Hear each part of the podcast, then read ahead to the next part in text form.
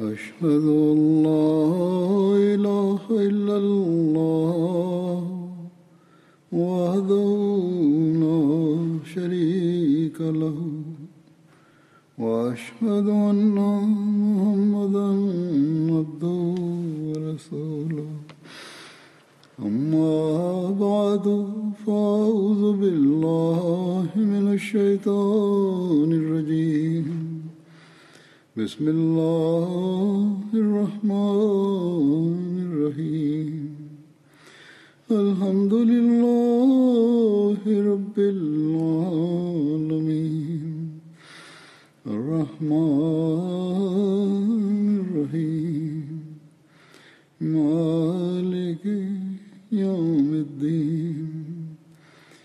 إياك نعبد وإياك نستعين اهدنا الصراط المستقيم صراط الذين أنعمت عليهم غير المغضوب عليهم ولا الضالين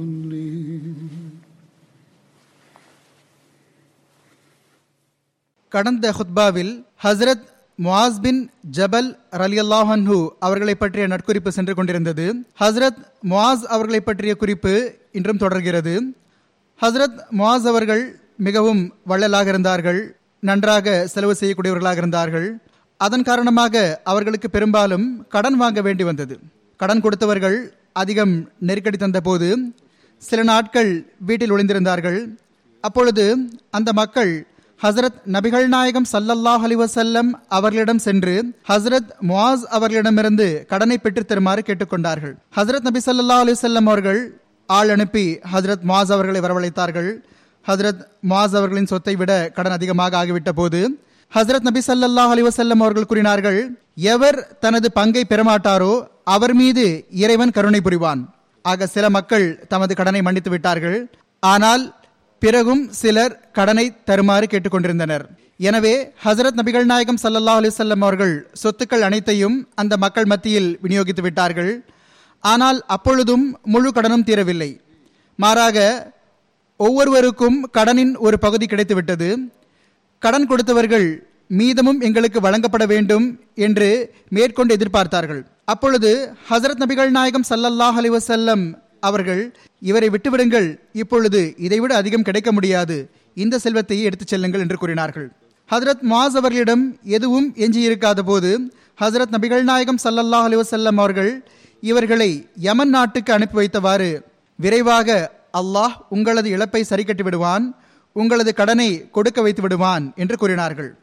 அந்த சந்தர்ப்பத்தில் ஹசரத் நபிகள் நாயகம் சல்லல்லாஹ் அலிவசல்லம் அவர்கள் ஹசரத் மாஸ் அவர்களிடம் முவாசே உங்கள் மீது அதிகமாக கடன் இருக்கிறது. யாராவது அன்பளிப்பு கொண்டு வந்தால் அதை ஏற்றுக்கொள்ளுங்கள். நான் உங்களுக்கு அதற்கு அனுமதி அளிக்கிறேன் என்று கூறினார்கள். அன்பளிப்பை பெற்றுக்கொள்ள உங்களுக்கு அனுமதி அளிக்கப்படுகிறது என ஹசரத் நபிகள் நாயகம் சல்லாஹ் அலி அவர்கள் கூறினார்கள். ஹசரத் மாஸ் பின் ஜபல் ரலி அல்லாஹன் அவர்கள் அறிவிக்கிறார்கள் ஹசரத் நபிகள் நாயகம் சல்லல்லாஹ் அலி வசல்லம் அவர்கள் இவர்களை யமன் நாட்டுக்கு அனுப்பிய போது ஹசரத் நபிகள் நாயகம் சல்லா அலி வல்லம் அவர்கள் அதாவது அன்பளிப்பை ஏற்றுக்கொள்வதில் ஹசரத் முவாஸ் பின் ஜபல் அலி அல்லாஹான் அவர்கள் அறிவிக்கிறார்கள் ஹசரத் நபிகள் நாயகம் சல்லல்லாஹ் அலிவசல்லம் அவர்கள் இவர்களை யமன் நாட்டுக்கு அனுப்பிய போது ஹசரத் நபிகள் நாயகம் சல்லல்லாஹ் அலிவசல்லம் அவர்கள் அதாவது அன்பளிப்பை ஏற்றுக்கொள்வதில் பொதுவாக தடை எதுவும் இல்லை. அன்பு அதிகரிக்கிறது ஒருவர் மற்றவருக்கு அன்பளிப்புகள் கொடுக்க வேண்டும் என்றே கூறப்படுகிறது. ஆனால் இவர்கள் அங்கு ஹதரத் நபி சல்லா அலி வசல்லம் அவர்களின் பிரதிநிதியாக ஆக்கி அனுப்பப்பட்டார்கள். எனவே எனவே ஹசரத் நபி சல்லாஹ் அலிவசல்லம் அவர்கள் அந்த பிரதிநிதித்துவம் காரணமாக உங்களுக்கு மக்கள் அன்பளிப்பு கொடுத்தால் அந்த அன்பளிப்பை நீங்கள் உங்களுக்காக செலவழித்துக் கொள்ள உங்களுக்கு அதிகாரம் வழங்கப்படுகிறது என்று குறிப்பிட்டு கூறினார்கள். ஏனெனில் பொதுவாக அது பைத்துல் மாலுக்காக அல்லது ஹசரத் நபிகள் நாயகம் சல்லல்லாஹ் அலிவசல்லம் அவர்களுக்காக கொடுக்கப்பட்டு வந்தது. ஹசரத் மாஸ் பின் ஜபல் ரலியல்லான் அவர்கள் அறிவிக்கிறார்கள் ஹசரத் ரசூலுல்லாஹி சல்லல்லாஹ் அலிவசல்லம் அவர்கள் இவர்களை யமன் நாட்டுக்கு அனுப்பிய போது இவர்களுக்கு அறிவுரை வழங்குவதற்காக ஹசரத் நபிகள் நாயகம் சல்லல்லாஹ் அலிவசல்லம் அவர்கள் இவர்களுடன் வெளியே வருகை தந்தார்கள். ஹசரத் முவாஸ் அவர்கள் பயண விலங்கின் மீது அமர்ந்திருந்தார்கள். ஹசரத் நபிகள் நாயகம் சல்லல்லாஹ் அலிவசல்லம் அவர்கள் இவர்களின் பயண விலங்குடன் நடந்து வந்தார்கள். ஹசரத் நபி சல்லா அலைஹி வஸல்லம் அவர்கள் பேசி முடித்த பிறகு கூறினார்கள் மாசே அடுத்த வருடம் நீங்கள் என்னை சந்திக்க முடியாமல் போகலாம். நீங்கள் எனது பள்ளிவாசலையும் கபரையும் கடந்து போகலாம்.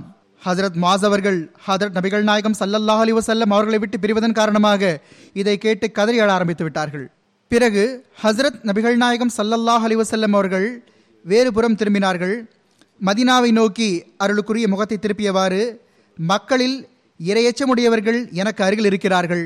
அவர்கள் யாரானாலும் சரி எங்கிருந்தாலும் சரி என கூறினார்கள். ஒரு அறிவிப்பில் வருகிறது. ஹசரத் நபிகள் நாயகம் சல்லல்லாஹ் அலைஹி வஸல்லம் அவர்கள் ஹஜரத் முவாஸ் அவர்களிடம் அந்த சந்தர்ப்பத்தில் கூறினார்கள் நீங்கள் விரைவில் வேதத்தையுடையவர்களான அந்த மக்களிடம் செல்வீர்கள். நீங்கள் அவர்களை அடைந்ததும் அவர்கள் அல்லாஹை தவிர வணக்கத்திற்குரியவன் யாரும் இல்லை. முஹம்மத் சல்லல்லாஹ் அலைஹி அவர்கள் அல்லாஹ்வின் தூதராவார்கள் என்று சாட்சி பகர்வதன்பால் அவர்களை அழையுங்கள். அவர்கள் அல்லாஹை தவிர வணக்கத்திற்குரியவன் யாருமில்லை. முஹம்மது சல்லல்லாஹ் அலைஹி வஸல்லம் அவர்கள் அல்லாஹ்வின் தூதராவார்கள் என்று சாட்சி பகர்வதன்பால் அவர்களை அழையுங்கள். அவர்கள் உங்களது இந்த விஷயத்தை ஏற்றுக்கொண்டால் பிறகு அவர்களுக்கு அல்லாஹ் அவர்கள் மீது ஒவ்வொரு பகலிலும் இரவிலும் ஐந்து தொழுகைகளை கடமையாக்கியுள்ளான் என்று கூறுங்கள்.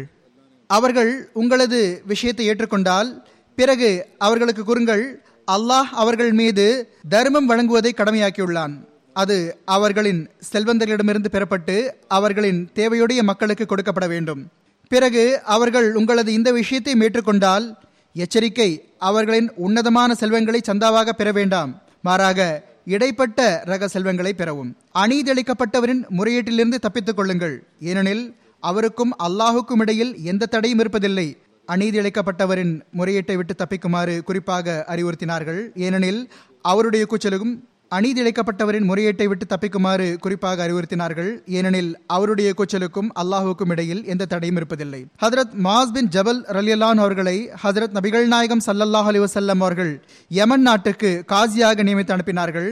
அவர்கள் அந்த மக்களுக்கு திருக்குரானையும் மார்க்கத்தையும் கற்றுக் கொடுத்து வந்தார்கள். அவர்களுக்கு மத்தியில் தீர்ப்பளித்து வந்தார்கள். ஜக்காத்தை சேகரித்து வந்த யமன் நாட்டு பொறுப்பாளர்கள் அவற்றை ஹதரத் மாஸ் பின் ஜபல் ரலியல்லான் அவர்களுக்கு அனுப்பி வந்தார்கள். ஹதரத் ரசூலுல்லாஹி சல்லல்லாஹ் அலி வசல்லம் அவர்கள் யமன் நாட்டை நிர்வகிக்கும் பொறுப்பை ஹதரத் ஹாலித் பின் சயீத் ஹசரத் முஹாஜிர் பின் உமையா ஹசரத் ஜயத் பின் லபீத் ஹசரத் முவாஸ் பின் ஜபல் மற்றும் ஹசரத் அபு மூசா அஷரி ரலி அன்ஹும் ஆகிய ஐந்து சஹாபாக்களுக்கு பிரித்து கொடுத்திருந்தார்கள். அதாவது நிர்வாகங்கள் இந்த ஐவரின் பொறுப்பில் இருந்தன. இது ஒரு அறிவிப்பாகும். ஹதரத் முவாஸ் பின் ஜபல் ரலியல்லாஹன் அவர்கள் அறிவிக்கின்றார்கள் ஹசரத் நபிகள் நாயகம் சல்லல்லாஹ் அலி வல்லம் அவர்கள் என்னை யமன் நாட்டுக்கு அனுப்பிய போது இவ்வாறு அறிவுறுத்தினார்கள் ஒவ்வொரு முப்பது பசுவுக்கும் ஜகாத்தாக ஒரு வயது கன்றை பெறுங்கள் ஒவ்வொரு நாற்பது பசுவுக்கும் இரண்டு வயது கன்றை பெறுங்கள். அதாவது ஜக்காத்தின் விகிதாச்சாரத்தை பற்றி கூறுகிறார்கள் அளவை கூறுகிறார்கள்.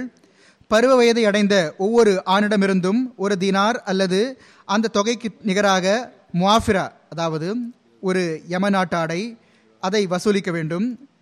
மாஃபிர் ஒரு கோத்திரத்தின் பெயர். அவர்கள் இந்த ஆடையை தயாரித்து வந்தார்கள். அவர்களின் பெயரிலேயே இதற்கு பெயர் வந்துவிட்டது. இது முஸ்னத் அஹமத் பின் ஹம்பலின் அறிவிப்பாகும். அல்லாமா இபின் இஸ்ஹா கூறுகிறார்கள் ஹசரத் முவாஸ் பின் ஜபர் அலியல்லான் அவர்களின் கால் சற்று முடமாக இருந்தது. அவர்கள் யமன் நாட்டுக்கு சென்றபோது மக்களுக்கு தொலை வைத்தார்கள். தமது காலை அகட்டிவிட்டார்கள். அதாவது காலை முன்னால் வைத்திருப்பார்கள் அல்லது வலதுபுறம் வைத்திருப்பார்கள். எவ்வாறு அவர்களின் நிலை இருந்ததோ எந்த காலில் குறை இருந்ததோ அந்த பக்கம் காலை அகட்டிவிட்டார்கள். மக்களும் அதே போன்று தங்கள் கால்களை பரப்பிக் கொண்டார்கள். ஹதரத் மாஸ் அவர்கள் தொலை வைத்த பின்னர் நான் செய்ததை போன்று நீங்கள் செய்துள்ளீர்கள் நல்லது. ஆனால் இனி இவ்வாறு செய்யக்கூடாது. ஏனெனில் எனக்கு சிரமம் இருக்கிறது. எனவே நான் தொழுகையில் எனது காலை விரித்து வைத்தேன். அதாவது அர்த்தம் என்னவென்றால் என்னை பார்த்து நீங்கள் வெளிப்படுத்திய கட்டுப்படுதலின் முன்மாதிரி எல்லா வகையிலுமே பாராட்டத்தக்கது. கட்டுப்படுதல் இவ்வாறே இருக்க வேண்டும். இமாமுக்கு பின்னால் முழுமையான முறையில் அவரை பின்பற்ற வேண்டும். ஆனால் இது எனது நிர்பந்தம் சுன்னத் அல்ல. எவருக்கு நிர்பந்தம் இல்லையோ அவர் சரியாக தொழட்டும் எவ்வாறு கட்டளையோ அவ்வாறு தொழட்டும் சுன்னத்திற்கு ஏற்ப. நமது கண்களுக்கு முன் ஹசரத் நபிகள் நாயகம் சல்லல்லாஹ் அலிவசல்லம் அவர்களின் நடைமுறை இருந்தது போன்று. எவ்வாறு கட்டளையோ அவ்வாறு தொழட்டும் சுன்னத்திற்கு ஏற்ப நமது கண்களுக்கு முன் ஹசரத் நபிகள் நாயகம் சல்லல்லாஹ் அலிவசல்லம் அவர்களின் நடைமுறை இருந்தது போன்று தொழட்டும் ஹசரத் முவாஸ் அவர்கள் யமன் நாட்டில் பைத்துல் மாலின் செல்வத்தால் வாணிபம் செய்தார்கள். அதன் மூலமாக வந்த லாபத்தில் தமது கடனை செலுத்தினார்கள். அல்லாஹ்வின் செல்வத்தால் வாணிபம் புரிந்த முதல் நபர் அவர்கள்தான். ஹதரத் நபி சல்லா அலி வசல்லம் அவர்களின் அனுமதியுடன் அன்பளிப்பும் பெற்று வந்தார்கள். எதுவரை எனில் அவர்களிடம் முப்பது கால்நடைகள் ஒன்று சேர்ந்துவிட்டன. பிறகு அவர்கள் அந்த தொகையை கொண்டு அவர்களுக்கு ஹசரத் நபி சல்லா அலிசல்லம் அவர்கள் வழங்கிய அனுமதி கண்டிப்பாக கடனை செலுத்துவதற்காக இருந்தது. வாணிபம் எந்த அளவு வரை இருந்தது என்றால் பிறகு அவர்கள் அந்த தொகையை கொண்டு அவர்களுக்கு ஹசரத் நபிகள் நாயகம் சல்லா அலிசல்லம் அவர்கள் வழங்கிய அனுமதி கண்டிப்பாக கடனை செலுத்துவதற்காக இருந்தது. வாணிபம் எந்த அளவு வரை இருந்தது என்றால் கிடைத்த லாபத்தில் சிறிது கடன் செலுத்தி வந்தார்கள். லாபம் எடுக்காமல் இருந்திருப்பார்கள் என்றாலும் வாணிபத்தில் கிடைத்த லாபத்திலிருந்து தமது பணிக்கான ஊதியமாக எடுத்திருக்கலாம். நான் இவ்வாறு செலவு செய்தேன். இது எனது ஆலோசனையாக இருந்தது. என்னுடைய உழைப்புக்கு கூலியாகும் என்ற வகையில் எடுத்திருப்பார்கள். இதற்கு ஹசரத் நபிகள் நாயகம் ஸல்லல்லாஹு அலிசல்லம் அவர்கள் அனுமதி வழங்கியிருந்தார்கள். கடன் அடைவதற்காக எடுத்துக்கொண்டார்கள். இதுவே ஏற்றுக்கொள்ளத்தக்க விஷயமாக தென்படுகிறது. லாபத்தின் விகிதத்திலிருந்து ஊதியம் எடுத்திருப்பார்கள். அல்லது ஓரளவு லாபத்தை எடுத்திருப்பார்கள். ஆனால் எவ்வாறாயினும் என்னவாக இருந்திருந்தாலும் அது ஹசரத் நபிகள் நாயகம் சல்லல்லாஹ் அலி வசல்லம் அவர்களின் அனுமதியுடன் இருந்திருந்தது. ஹசரத் நபிகள் நாயகம் சல்லல்லாஹ் அலி வசல்லம் அவர்களின் வஃபாத்திற்கு பிறகு ஹசரத் முவாஸ் ரலிலான் அவர்கள் ஹஜ் செய்ய வந்தபோது ஹசரத் உமர் அலிலான் அவர்களை சந்தித்தார்கள். அவர்களை ஹசரத் அபூபக்கர் அலியல்லான் அவர்கள் ஹஜ்ஜுக்கு பொறுப்பாளராக நியமித்திருந்தார்கள். ஹசரத் உமர் அலிலான் அவர்களும் ஹசரத் முவாஸ் ரலியல்லான் அவர்களும் தர்வியா நாளன்று சந்தித்துக் கொண்டனர். ஹசரத் நபிகள் நாயகம் சல்லல்லாஹ் அலிவசல்லம் அவர்களின் வஃத்திற்கு பிறகு ஹசரத் முவாஸ் ரலியல்லான் அவர்கள் ஹஜ் செய்ய வந்தபோது ஹசரத் உமர் அலிலான் அவர்களை சந்தித்தார்கள். அவர்களை ஹசரத் அபூபக்கர் அலிலான் அவர்கள் ஹஜ்ஜுக்கு பொறுப்பாளராக நியமித்திருந்தார்கள். ஹசரத் உமர் அலிலான் அவர்களும் ஹசரத் முவாஸ் அலிலான் அவர்களும் தர்வியா நாளன்று சந்தித்துக் கொண்டனர். இருவரும் கட்டை தழுவினார்கள். பிறகு பரஸ்பரம் நபி சல்லா அலிசல்லம் அவர்களின் வஃபாத்தின் வருத்தம் தெரிவித்துக் கொண்டார்கள். பிறகு இருவரும் தரையில் அமர்ந்து உரையாடினார்கள். அல் இஸ்தியாபில் எழுதப்பட்டுள்ளது. இதுவும் ஒரு வரலாற்று நூலாகும். ஹதரத் மாஸ் அலி அல்லாஹன் அவர்கள் மிகவும் வள்ளலாக இருந்தார்கள். இந்த வள்ளல் தன்மை மற்றும் தாராள மனப்பான்மையின் காரணமாகவே அவர்களின் சொத்துக்கள் அனைத்தும் கடனில் செல்லும் நிலை ஏற்பட்டுவிட்டது. இந்த வள்ளல் தன்மை மற்றும் தாராள மனப்பான்மையின் காரணமாகவே அவர்களின் சொத்துக்கள் அனைத்தும் கடனில் செல்லும் நிலை ஏற்பட்டுவிட்டது. அவர்கள் ஹதரத் நபிசல்லாஹ் அலி வசல்லம் அவர்களிடம் சென்று அவர்கள் கடன் கொடுத்தவர்களிடம் தமது கடனை மன்னிக்க கூறுமாறு வேண்டினார்கள். இது முன்னரும் கூறப்பட்டது. இது பல்வேறு ஆதாரங்கள் மூலமாக வேறு விஷயம் அல்லது அதே விஷயம் கூறப்படுகிறது. ஹசரத் நபி சல்லா அலி வசல்லம் அவர்கள் ஹசரத் முவாஸ் ரலி அல்லாஹன் அவர்களுக்கு கடன் கொடுத்தவர்களிடம் கூறினார்கள். ஆனால் அவர்கள் கடனை மன்னிக்க மறுத்துவிட்டார்கள். ஹசரத் நபி ஸல்லல்லாஹு அலைஹி அவர்கள் ஹசரத் முவாஸ் அலி அல்லாஹன் அவர்களுக்கு கடன் கொடுத்தவர்களிடம் கூறினார்கள். ஆனால் அவர்கள் கடனை மன்னிக்க மறுத்துவிட்டார்கள். இதை அவர் அடுத்து எழுதியுள்ளார். யாராவது யாருக்காகவாவது யாருடைய கடனையாவது மன்னித்திருந்தால் அவர்கள் ஹதரத் ரசூலுல்லாஹி சல்லல்லாஹ் அலிவசல்லம் அவர்களுக்காக ஹஜரத் முவாஸ் பின் ஜபல் ரலியல்லாஹு அவர்களின் கடனை மன்னித்திருப்பார்கள். கடனை மன்னித்திருப்பார்கள். எல்லாரையும் விட அதிகமாக ஹசரத் நபி சல்லாஹ் அலைஹி அவர்களின் அந்தஸ்து இருந்தது. அவர்களுக்காகவே யாராவது தனது கடனை மன்னித்திருக்க முடியும் அல்லது பொருட்தியாகம் செய்திருக்க முடியும். பிறகு ஹசரத் ரசூலுல்லாஹி சல்லல்லா அலி வசல்லம் அவர்கள் கடனை அடைப்பதற்காக ஹசரத் முவாஸ் பின் ஜபல் ரலியல்லாஹு அவர்களுடைய ஆனால் அவர்களிலும் பலர் ஏற்கனவே கூறப்பட்டது போன்று சிலர் மன்னிக்கவில்லை. அல்லாஹ்வின் தூதரவர்களே நாங்கள் கடனை திரும்ப பெறுவோம் என்றே கூறினர். எவ்வாறு இருப்பினும் ஹசரத் நபிகள் நாயகம் சல்லல்லாஹ் அலி வசல்லம் அவர்கள் பிறகு கடனை செலுத்துவதற்காக ஹசரத் முவாஸ் பின் ஜபல் ரலிலான் அவர்களின் எல்லா சொத்து பத்துக்களையும் விட்டுவிட்டார்கள் ஹசரத் முவாஸ் பின் ஜபல் ரலியல்லான் அவர்கள் வெறுங்கையாக இருந்து விட்டார்கள். பிறகு மக்கா வெற்றி பெற்றவரிடத்தில் ஹசரத் ரசூலுல்லாஹி சல்லல்லாஹ் அலி வசல்லம் அவர்கள் ஹசரத் முவாஸ் ரலியல்லாஹன் அவர்களை யமன் நாட்டின் ஒரு பகுதிக்கு அமீராக நியமித்து அனுப்பினார்கள். இங்கு விஷயம் இன்னும் தெளிவாகிவிடுகிறது அமீராக்கி அனுப்பியிருந்தார்கள். எனவே அமீர் என்ற வகையில் அவர்களுக்கு கிடைத்து வந்த அன்பளிப்பு முதலியவை தொடர்பாக அது பைத்துல் மாலுக்கு என்றே கருதப்பட்டு வந்தது. அல்லாஹின் செல்வத்தில் வாணிபம் செய்த முதல் நபர் அவர்கள்தான். அதாவது பைத்துல் மாலின் செல்வத்தில். ஹசரத் நபிகள் நாயகம் சல்லல்லாஹ் அலி வசல்லம் அவர்களின் வஃபாத் வரை அவர்கள் அங்கிருந்தார்கள். நல்ல செல்வ வளம் பெற்றுவிட்டார்கள். அந்த காலகட்டத்தில் வாணிபத்தில் அவர்களுக்கு பலன் கிடைத்து வந்தது. எவ்வளவு பங்கை அவர்கள் எடுத்து வந்தார்களோ செல்வ செழிப்பு ஏற்பட்டு விட்டது பிறகு அவர்கள் திரும்பி வந்தபோது ஹசரத் உமர் அலிலான் அவர்கள் ஹசரத் அபுபக்கர் அலி அல்லாஹன் அவர்களிடம் கூறினார்கள் அந்த நபரை அதாவது ஹசரத் மாஸ் அவர்களை வரவழையுங்கள். அவரிடமிருந்து அவருக்கு தேவையான பொருட்களை விட்டுவிட்டு மற்றதை பெற்றுக்கொள்ளுங்கள். ஹசரத் நபிகள் நாயகம் சல்லல்லாஹ் அலிவசல்லம் அவர்கள் கடனை அடைப்பதற்காக அனுமதி வழங்கினார்கள். இப்பொழுது கடன் அடைபட்டு விட்டது. ஒரு மனிதருக்கு தேவையான பொருட்களும் அவரிடம் இருக்க வேண்டும். ஹசரத் உமர் அலிலான்ஹு அவர்களின் பார்வையில் இந்த செல்வ செழிப்பு ஏற்பட்டதே. ஏற்பட்டிருக்கக்கூடாது. ஆனால் ஹசரத் உமர் அலிலான்ஹு அவர்களின் பார்வையில் இந்த செல்வ செழிப்பு ஏற்பட்டதே அது ஏற்பட்டிருக்கக்கூடாது. எனவே இந்த செல்வத்தை விட்டுவிட்டு மற்றதை பெற்றுக்கொள்ள வேண்டும். இப்பொழுது ஹசரத் அபுபக்கர் அலி அல்லான் அவர்களிடம் இந்த விவகாரம் வந்தது. ஹசரத் அபுபக்கர் அலி அல்லான் அவர்களுக்கு ஹசரத் நபி சல்லாஹ் அலி வசல்லம் அவர்கள் மீது அளவு கடந்த நேசம் இருந்ததே அதன் காரணமாக ஹதரத் நபி சல்லாஹ் அலி வசல்லம் அவர்கள் ஒரு விஷயத்திற்கு அனுமதி அளித்திருந்து தாம் அதில் அதற்கு மாற்றமாக தீர்மானிப்பது அவர்களுக்கு பொறுத்து கொள்ள முடியாமல் இருந்தது. எவ்வாறு இருப்பினும் ஹசரத் அபுபக்கர் அலிலான் அவர்கள் கூறினார்கள் அவரை ஹசரத் நபிகள் நாயகம் சல்லல்லாஹ் அலி வசல்லம் அவர்கள் அனுப்பினார்கள். நீங்கள் வாணிபம் செய்யலாம் சிறிது பங்கை எடுத்துக்கொள்ளலாம் என்று கூறி அனுப்பினார்கள். அவராக எனக்கு தராதவரை நான் அதிலிருந்து எதையும் பெறமாட்டேன். நான் கேட்கப் போவதில்லை. ஹசரத் நபி சல்லாஹ் அலி வசல்லம் அவர்களின் வழிகாட்டலுக்கிணங்க இவர்கள் சென்றார்கள். அனுமதியோடே எந்த ஓர் அன்பளிப்பையும் பெற்றுக்கொண்டார்கள். மற்ற பொருட்களையும் பெற்றுக்கொண்டார்கள். இவர்கள் தாமாகவே கொடுப்பதை தவிர நானாக கேட்கப் போவதில்லை என்றார்கள். பிறகு ஹசரத் உமர் அலிலான் அவர்கள் ஹதரத் மாஸ் அலிலான் அவர்களிடம் சென்றார்கள்.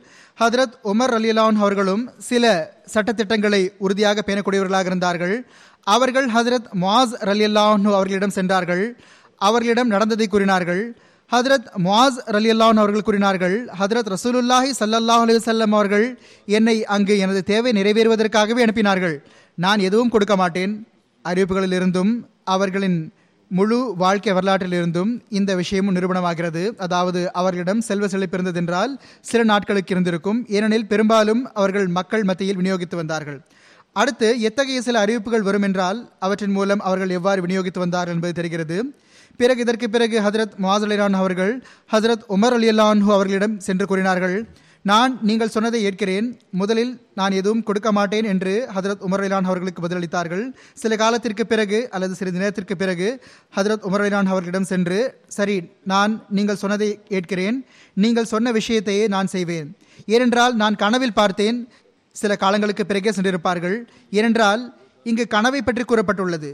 ஹசரத் முவாஸ் ரலி அல்லான் அவர்கள் கூறுகிறார்கள் நான் தண்ணீரில் மூழ்குவதாக கனவில் காண்கிறேன். நீங்கள் அதாவது ஹசரத் உமர் அலிலான் அவர்கள் என்னை காப்பாற்றினீர்கள். இதற்கு பிறகு ஹதரத் முவாஸ் அலிலான் அவர்கள் ஹதரத் அபுபக்கர் ரலி அல்லாஹான் அவர்களிடம் வந்தார்கள். எல்லா விஷயத்தையும் அவர்களுக்கு கூறினார்கள். நான் உங்களிடம் எதையும் மறைக்க மாட்டேன் என்று ஆணையிட்டு கூறினார்கள். நான் என்ன எடுத்தேனோ எவ்வாறு எடுத்தேனோ எல்லாம் எனக்கு முன்னால் இருக்கிறது. ஹசரத் அபுபக்கர் அலி அல்லான் அவர்கள் கூறினார்கள் நான் உங்களிடமிருந்து எதையும் பெறமாட்டேன் சரி நீங்கள் எல்லா கணக்கு வழக்குகளையும் எனக்கு கூறிவிட்டீர்கள். ஆனால் நான் எதுவும் வாங்க மாட்டேன். நான் அந்த அனைத்து அன்பளிப்புகளையும் உங்களுக்கு பரிசாக கொடுத்து விட்டேன் ஹதரத் உமர்லிலான் அவர்கள் கூறினார்கள் இது சிறந்த தீர்வாகும். ஹதரத் உமர்லிலான் அவர்களும் உடனிருந்தார்கள். அவர்களுக்கு இந்த விஷயம் தெரிய வந்தபோது ஆம் இப்பொழுது காலத்தின் ஹலீஃபா தீர்மானித்து விட்டார்கள். என்ன இருக்கிறதோ அதை சுயமாக ஹதரத் அபுபக்கர் அலிலான்ஹோ அவர்களே ஹசரத் முவாஸ் அலிலான் அவர்களுக்கு கொடுக்கிறார்கள். ஹதரத் உமர்லிலான் அவர்கள் கூறினார்கள் இது சரி. முழுமையான கட்டுப்படுதலுடன் அதை ஏற்றுக்கொண்டார்கள். ஏன் செல்வம் எடுக்கப்படுகிறது என்பது அவர்களுக்கு தேவையில்லை. ஹதரத் நபிசல்லா அலிசல்லம் அவர்களின் வஃபாத்திற்கு பிறகு இது காலத்தின் ஹலீஃபாவின் தீர்மானமாக இருக்க வேண்டும் என்றுதான் அவர்களுக்கு எண்ணம் இருந்தது அதாவது அவர்கள் செலவு செய்யலாமா கூடாதா? அல்லது தம்மிடம் செல்வத்தை வைத்துக் கொள்ளலாமா கூடாதா? என்பதை பற்றி அவர்களுக்கு எந்த கவலையும் இருக்கவில்லை. ஹசரத் அபுபக்கர் அலிலான் அவர்கள் தீர்மானித்துவிட்ட பிறகு முதலில் வாங்க வேண்டும் என்று ஹசரத் உமர்லிலான் அவர்கள் அழுத்தம் கொடுத்து வந்தார்கள். ஆனால் நான் வாங்க மாட்டேன். நான் அன்பளிப்பாக தருகிறேன் என்று ஹசரத் அபுபக்கர் அலிலான் அவர்கள் கூறிய பிறகு ஹசரத் உமர் அலிலான் அவர்களிடம் எந்த காரணமும் இருக்கவில்லை. அமைதியாக கூறினார்கள் சரி இந்த தீர்ப்பு இந்த அனைத்து விவகாரங்களுக்கும் சிறந்த தீர்வாகும். இங்கு மேலும் விளக்கம் கிடைத்துவிட்டது. அதாவது ஹசரத் முவாஸ் ரலிலான் அவர்களின் தேவை பூர்த்தியாகாத நேரம் வரை அல்லாஹும் அவர்களுக்கு அதன் பால் கவனமூட்டவில்லை. ஹசரத் நபிகள் நாயகம் சல்லா அலிசல்லம் அவர்களும் வஃபாத்தான பிறகு ஹசரத் முவாஸ் அலிலான் அவர்களின் தேவையும் நிறைவேறிவிட்ட பிறகு செல்வ செழிப்பும் ஏற்பட்டுவிட்ட பிறகு கடனும் அடைந்த பிறகு கனவின் மூலமாக அல்லாஹ் தானே ஹசரத் முவாஸ் அலிலான் அவர்களுக்கு இந்த விஷயத்தின் பால் கவனமூட்டிவிட்டான் இப்பொழுது எடுத்துக்கொள்ளக்கூடாது இப்பொழுது உனது சொத்தை கொண்டே வாழ்வை கழி. இப்பொழுது அமீர் என்ற முறையில் எந்த அன்பளிப்பையும் நீ பெற முடியாது. பைத்துல் மாலில் இருந்து நீ செலவும் செய்ய முடியாது. இதற்கு பிறகு அவர்கள் நீண்ட காலம் அங்கு இருக்கவும் இல்லை எவ்வாறு இருப்பினும் இதுவே அதன் சுருக்கமான விளக்கம். ஹதரத் முவாஸ் ரலி அல்லாஹன் அவர்கள் அறிவிக்கிறார்கள் ஹதரத் ரசூலுல்லாஹி சல்லல்லாஹ் அலி வசல்லம் அவர்கள் இவர்களை யமன் நாட்டிற்கு அனுப்பிய போது உங்களுக்கு ஏதும் விவகாரம் முன்வந்தால் நீங்கள் எவ்வாறு தீர்ப்பளிப்பீர்கள்? என்று கேட்டார்கள். இவர்கள் கூறினார்கள் நான் அல்லாஹ்வின் மறையிலிருந்து தீர்ப்பளிப்பேன். அல்லாவின் மறையில் அதற்கான கட்டளை கிடைக்கவில்லை என்றால்? என்று ஹசரத் நபிகள் நாயகம் சல்லா செல்லம் அவர்கள் கேட்டார்கள். இவர்கள் கூறினார்கள் பிறகு அல்லாவின் தூதர் சல்லா அலி செல்லம் அவர்களின் நடைமுறைக்கு ஏற்ப தீர்ப்பளிப்பேன். அல்லாவின் தூதரின் நடைமுறையிலும் அதற்கான கட்டளை கிடைக்கவில்லை என்றால் என்று நபி சொல்லா அலிசல்லாம் அவர்கள் கேட்டார்கள். இவர்கள் கூறினார்கள் பிறகு நான் எனது மார்க் அறிவால் முயற்சி செய்து எனது கருத்தை நிலைநாட்டுவேன். நான் அதில் எந்த அலட்சியமும் காட்ட மாட்டேன்.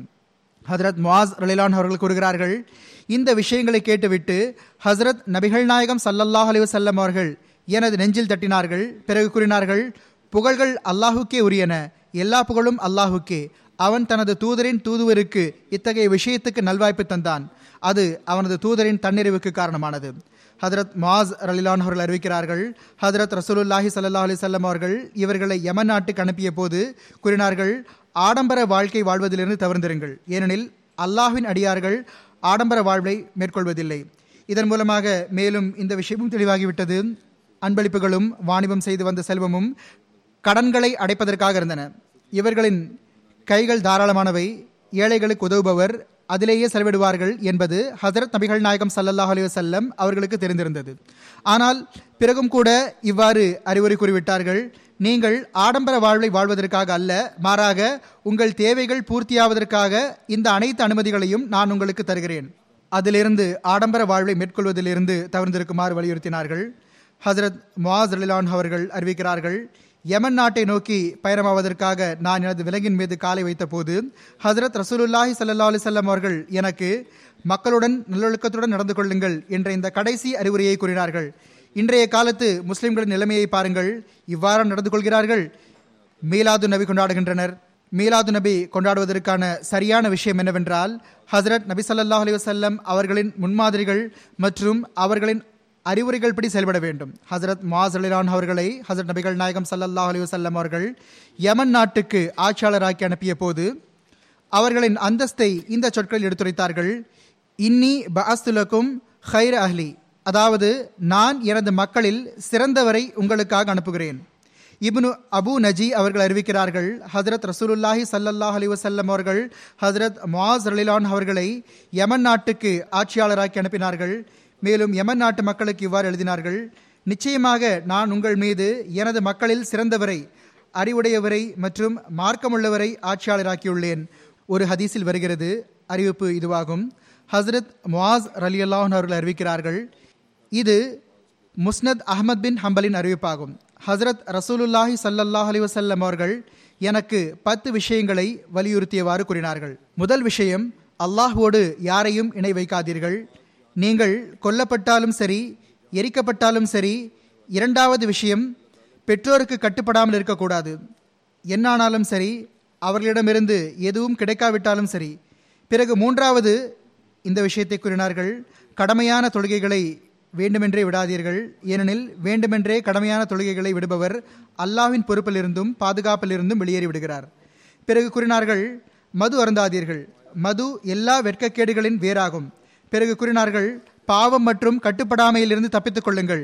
ஏனெனில் பாவத்தின் காரணமாக இறைவனின் கோபம் இறங்குகிறது. பிறகு கூறினார்கள் பகைவரை நேருக்கு நேர் சந்திக்கும் தருணத்தில் ஓடிவிடாதீர்கள்.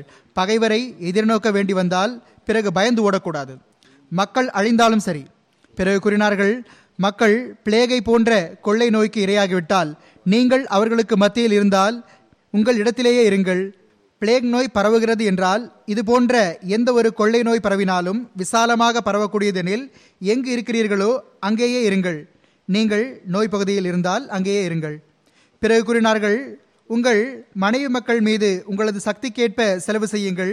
எவ்வளவு ஆற்றல் இருக்கிறதோ அவ்வளவு அவர்கள் மீது செலவழியுங்கள். அவர்களின் உரிமையை நிறைவேற்றுங்கள். அவர்களுக்கு பண்பு கற்பிப்பதிலும் தர்பியத் வழங்குவதிலும் அலட்சியம் காட்டாதீர்கள். பிறகு சரியான முறையில் அவர்களுக்கு தர்பியத் கொடுங்கள்.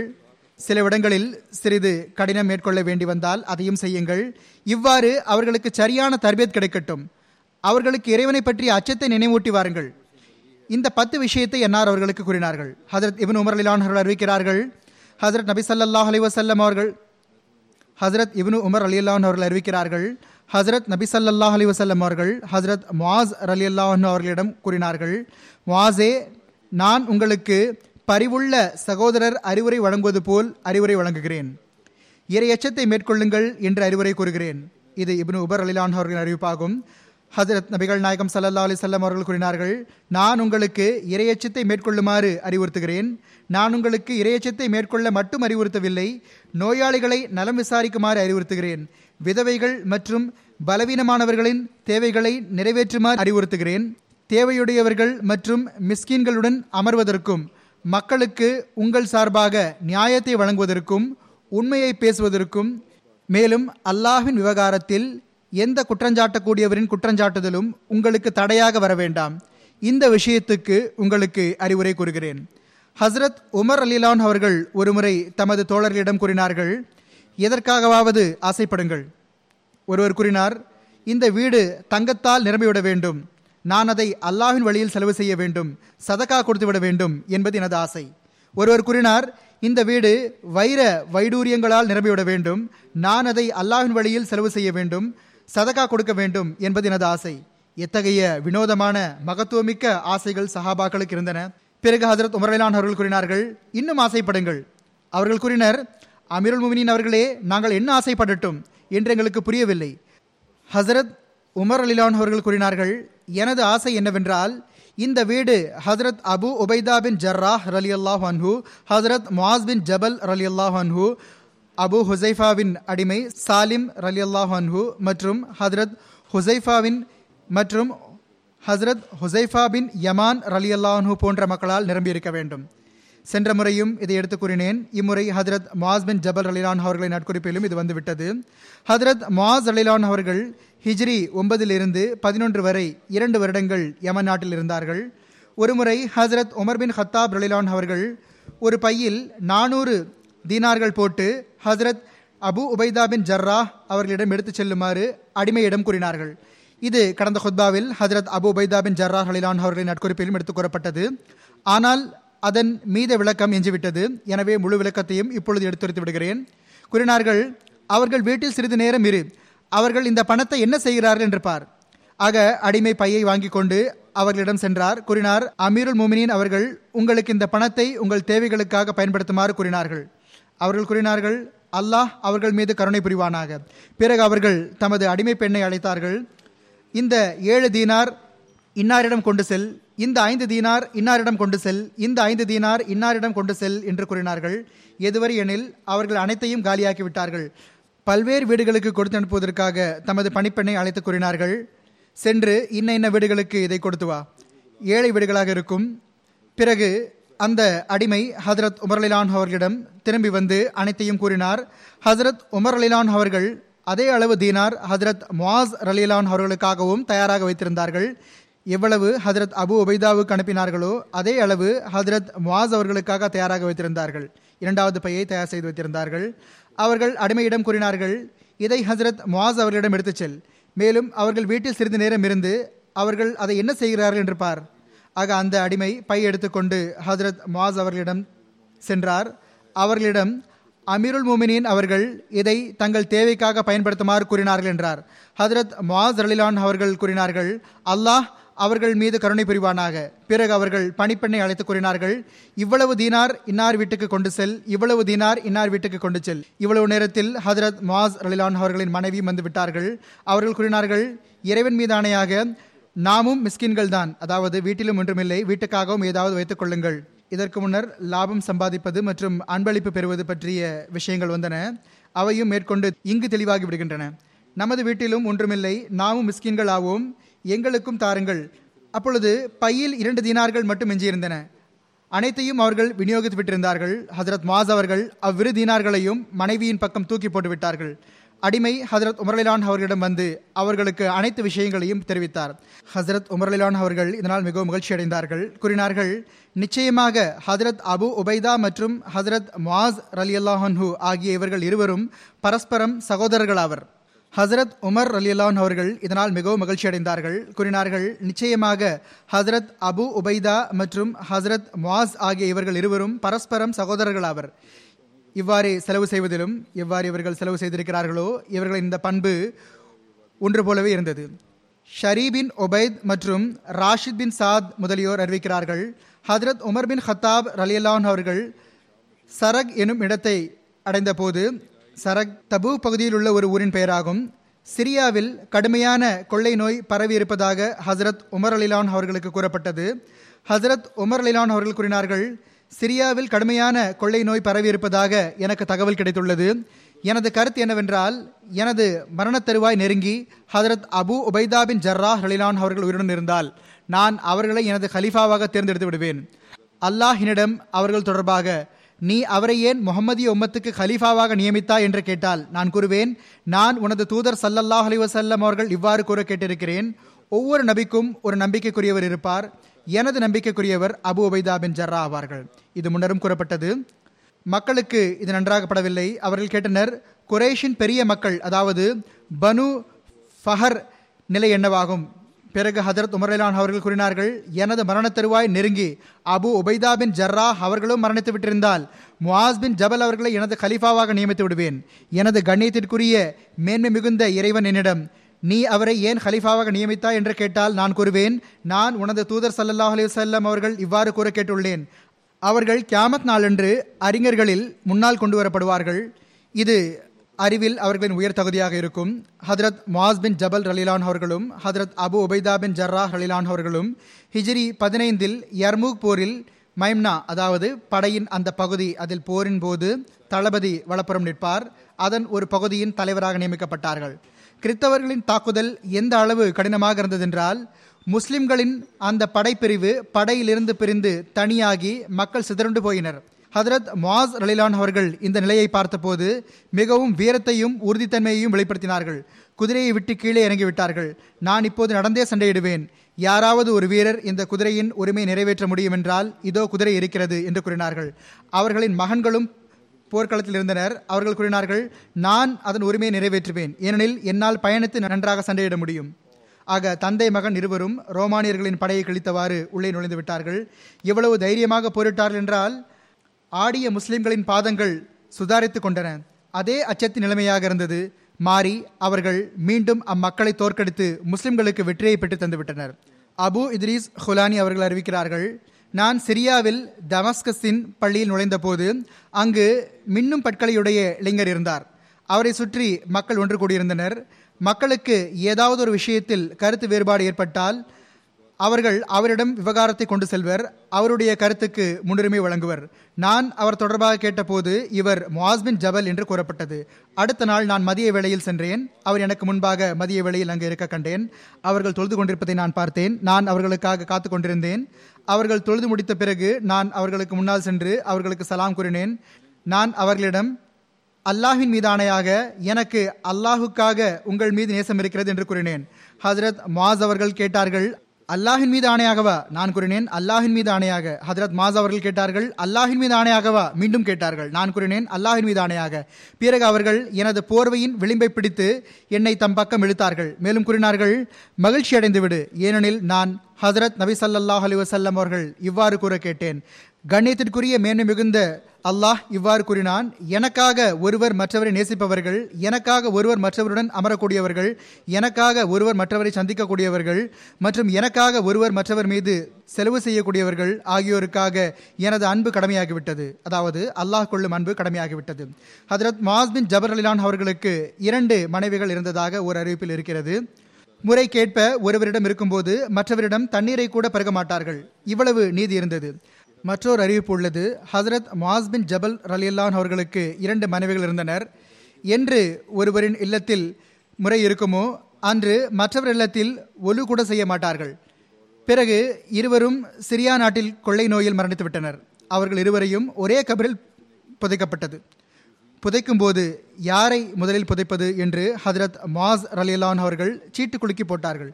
இது அவர்களின் நீதியாக இருந்தது. சீரு சஹாபா என்ற நூலின் இன்னொரு அறிவிப்பில் உள்ளது. ஹசரத் மாஸ் அவர்களுக்கு மனைவிமார்கள் இருந்தனர். அவர்கள் இருவரும் அம்வாஸ் எனப்படும் பிளேக் வகை கொள்ளை நோயால் மரணித்து விட்டனர். அதாவது அந்த காலத்தில் பிளேக் நோயின் அந்த வகை பரவி இருந்தது. ஒரு மகனை பற்றி தெரிய வருகிறது. அவருடைய பெயர் அப்துல் ரஹ்மான் என்று கூறப்பட்டுள்ளது. அவர் யர்மூக் போரில் ஹதரத் மாஸ் அவர்களுடன் கலந்து கொண்டார். அவரது வஃபாத்தும் அம்வாஸ் பிளேக் நோயால் ஏற்பட்டது. ஹசரத் அபு உபைதா அவர்கள் அம்பாஸ் பிளேக் நோயால் மரணித்த போது ஹஜரத் உமர் அலிலான் அவர்கள் ஹஜரத் முவாஸ் ரலியல்லான் அவர்களை சிரியாவுக்கு பொறுப்பாளராக நியமித்தார்கள். அம்பாஸ் ஒரு ஊரின் பெயராகும். இதை முன்னரும் கூறியிருக்கிறேன். அதன் விவரம் எர்மலாவிலிருந்து ஏழு மைல் தொலைவில் உள்ளது. பைத்துல் முகத்தஸின் வழியில் அமைந்துள்ளது. ஹஜரத் முவாஸ் அவர்களும் அதே வருடம் அதே பிளேக் நோயால் வஃத்தானார்கள். கசீரா பின் மராத் அவர்கள் அறிவிக்கிறார்கள். ஹசரத் முவாஸ் அவர்கள் தாம் நோயிற்றிருந்த காலத்தில் எங்களிடம் கூறினார்கள் நான் ஹசரத் நபி ஸல்லல்லாஹு அலைஹி அவர்களிடமிருந்து ஒரு விஷயத்தை கேட்டேன். அதை நான் உங்களிடமிருந்து மறைத்து வைத்திருந்தேன். நான் ஹசரத் நபி ஸல்லல்லாஹு அவர்கள் இவ்வாறு கூற கேட்டேன் எவருடைய கடைசி கூற்று லா இலாஹ இல்லல்லாஹ் என்று இருக்கிறதோ அவருக்கு சொர்க்கம் கடமையாகிவிட்டது. இன்னொரு அறிவிப்பில் உள்ளது நான் உங்களுக்கு இந்த ஹதீஸை எடுத்துரைப்பதிலிருந்து இந்த விஷயம்தான் என்னை தடுத்திருந்தது. அதாவது நீங்கள் அதையே நம்பியிருந்து விடக்கூடாது மற்ற நற்செயல்களை விட்டுவிடக்கூடாது. சிரியாவில் பிளேக் நோய் பரவிய போது ஹதரத் முவாஸ் பின் ஜபல் ரலிலான் அவர்களுக்கும் பிளேக் நோய் ஏற்பட்டுவிட்ட போது அதன் காரணமாக அவர்கள் நினைவிழந்து விட்டார்கள். சிறிது நினைவு வந்த போது அவர்கள் கூறினார்கள் அல்லாஹ்வே நீ உனது வேதனை என் மீது ஆதிக்கம் பெறச் செய்துவிடு. உனது கண்ணியத்தின் மீது ஆணையாக நான் உன் மீது அன்பு கொண்டிருப்பதை நீ அறிவாய். பிறகு அவர்களுக்கு மயக்கம் வந்துவிட்டது. பிறகு சிறிது நினைவு வந்தபோது இவ்வாறே மீண்டும் கூறினார்கள். ஹதரத் மாஸ்பின் ஜபல் ரலிலான் அவர்களின் வஃபாத் நேரம் நெருங்கிய போது விடிந்து விட்டதா பாருங்கள் என்றார்கள். அப்பொழுது விடிந்திருக்கவில்லை. எதுவரையெனில் விடிந்ததற்கு பிறகு விடிந்து விட்டது என்று கூறப்பட்டது.